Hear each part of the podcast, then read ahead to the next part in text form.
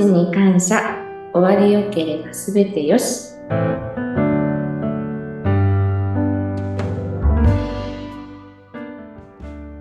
はい、こんにちは。えー有限会社東美の矢川千恵です。よろしくお願いいたします。よろしくお願いします。こんにちは。インタビュアーの山口智子です。えー以前もご出演いただきました、東美の統括責任者をされている矢川千恵さんに今日はいろいろお話を伺います。改めてよろしくお願いします。よろしくお願いいたします。いやもう、東美ではベテラン勢のお一人なんですけれども、あの、東美さん、まあ、この業界はちょっと冬が忙しいということを聞いていたんですが、東美さんも本当にこの冬、すごく忙しそうだなという印象があったんですね。はい。やはり多忙を極めていらっしゃいますか？そうですね。あのーいつもよりは少し忙しかったかなとうーん。感じますね。はい。ねえそのね、だいたい秋ぐらいから、この冬にかけて。3月、4月になれば少し落ち着くとは思うんですけども、うんはい。うんどううんあの、そういう中で、先日、染谷社長が NHK の取材を受けられて、はい。で、それをね、ネットのニュースのうん。ところでも拝見したんですがうん、そこで結構ですね、この特殊案件に携わっているお話がフォーカスされて載っていたんですよね。やはりそういう特殊な事例というのも結構この冬もありましたか？そうですね。立て続けで今年は少しちょっと重なったかなというのが、私自身感じてます。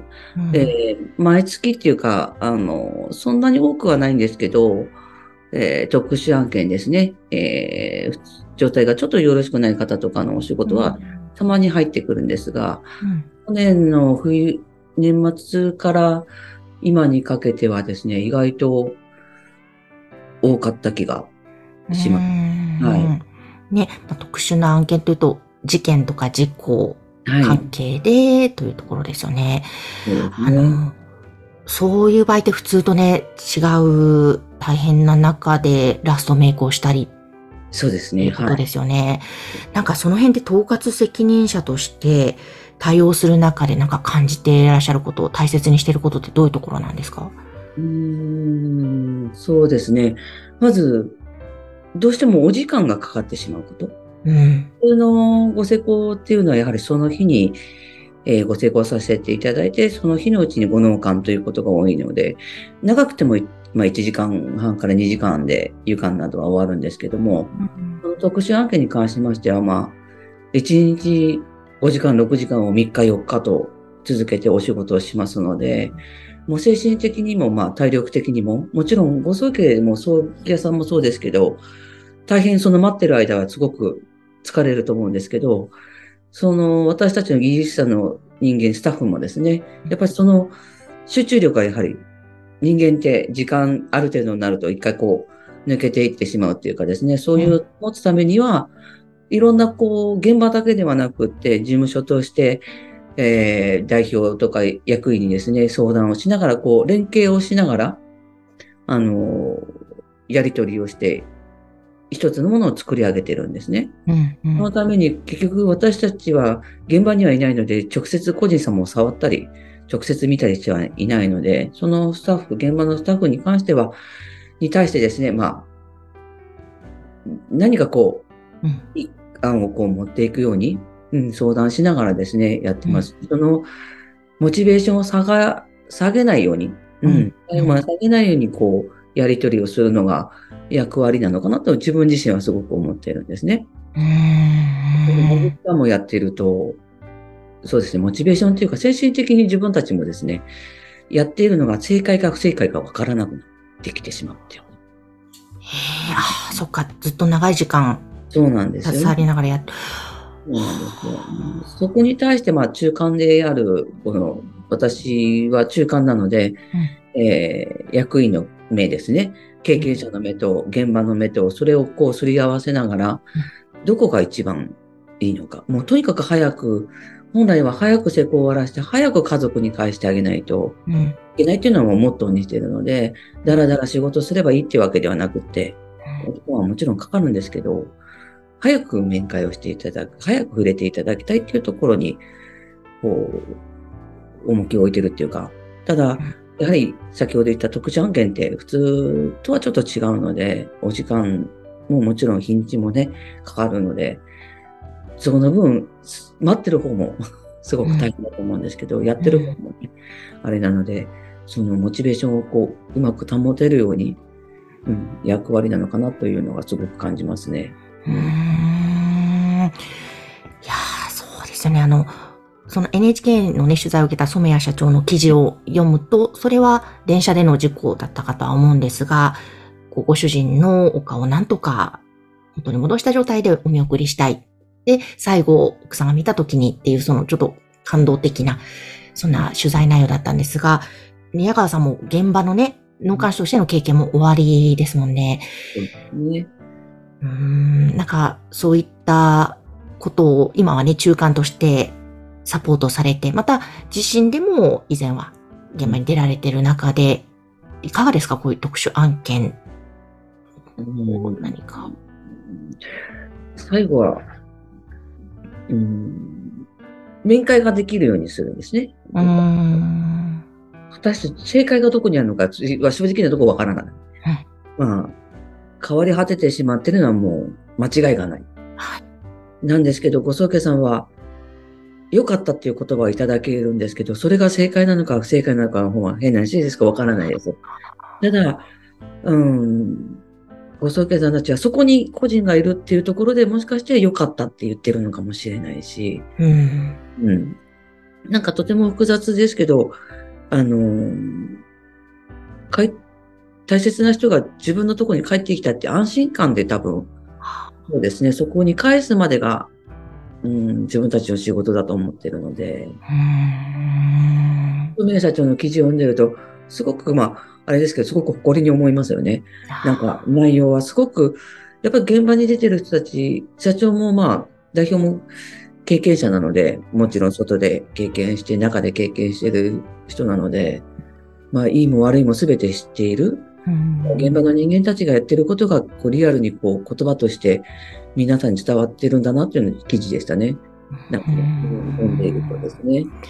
それが少しでも伝わればと思いますけど、すごく、こう、伝わりやすかったって変ですけど、うん。ですね。わかりやすかったですね。私自身読んでても。はい。本当ですね。あの、ね、まだ閲覧できる場合、この番組の概要欄にも URL は貼っておこうかと思っておりますが、ぜひ皆様ね、ご一読いただきたいですね。うーん。でも、矢川さんはこの当備に関わられてから、もう今何年になるんでしたっけ？10年ぐらいですかね。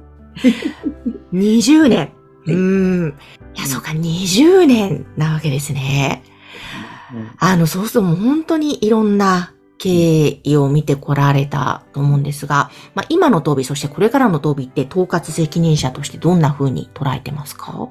うん。今ですね、要は、昔と違ったただの湯管師っていうところではなくて、今は遺体保全師ということで、うん。おあの、言われ、言わせていただいてるんですけど、うん小路さんを守るために私たちは何をするべきなのか、うん。うん。あの、大切な人がもちろんシャワー、お風呂に入ってきれいに着せ替えをしてメイクをするんですけども、うん。その他に何かこう、もちろん個人様に対してもそうですけど、早期に対しても送迎さんに対しても私たちのできる限りのことは何なのかなっていうのがすごくこう悩む、悩むっていうかですね、課題っていうかですね。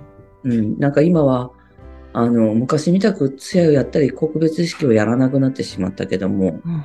なんかその、お通夜やる意味っていうか、お別れをする時間を、やはりすごく大切にしてもらいたいなというのをすごく感じるのでうん、もちろんメイクを入れればいいっていうわけではないんですけど、亡くなった人をやっぱり送る、送るには少し時間を取れたらすごくいいなっていうふうに思うので、うん。中で、まあ一部として、例えばお口が大きく開いてるとか目が開いてたら、それをこう閉じる私たちが少しだけ手伝いをさせていただければ、うん。はい。あとはこういう仕事もあるんだよっていう、うん。まあやはり葬儀屋さんがやってるもんだと思っているので、あ。大体の人はですね。うんうん。なんですけれども、まあ私たちみたいな、まあお仕事をしている人間もいるんだよっていうのが分かっていただければ、うん、と思います。うんうん、本当ですね。いや言わないとわかんないですもんね。こういう人たちがいるって。そう、そうなんですよね。うん。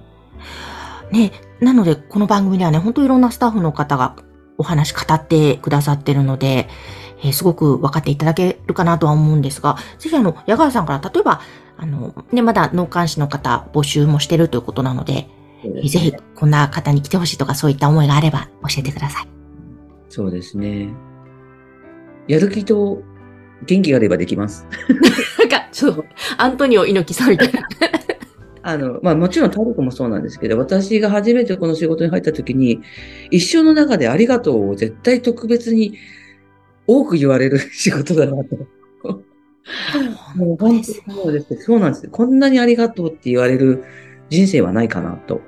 私はすごくそれは思いますね。うん。ありがとう、ありがとうっていう言葉が、あの、いっぱいこう私たちの自分の体に吸収されるので、感謝にされる仕事だと思います。だから、真面目に頑張ろうと 思うんだと思うんですね。うんただまあ興味を持って、こういう仕事もあるんだなって興味を持っていただければ、すごく、まあ、やるに、やらないにしても、そういう人たちが増えたらいいなっていうのがすごく感じますね。いや体力がすごく必要なんですよ、根性と。ーうん。なんでね、なかなか難しいんですけど、ただこういう仕事があるっていうことがねうん、分かっていただけると、うん興味を持っていただければ。うんですね。そしてこんな矢川さんのようなやる気と元気に溢れた上司もいますので。ぜひ皆さんも安心してというのは変ですかね。こう、まずはね、興味持ったら。介護になっちゃいますからね。でもね、本当にね、明るい方ばかりですので、まずは懐に飛び込むつもりで、ぜひお問い合わせいただきたいと思います。番組の概要欄のところに、当美のホームページ掲載しております。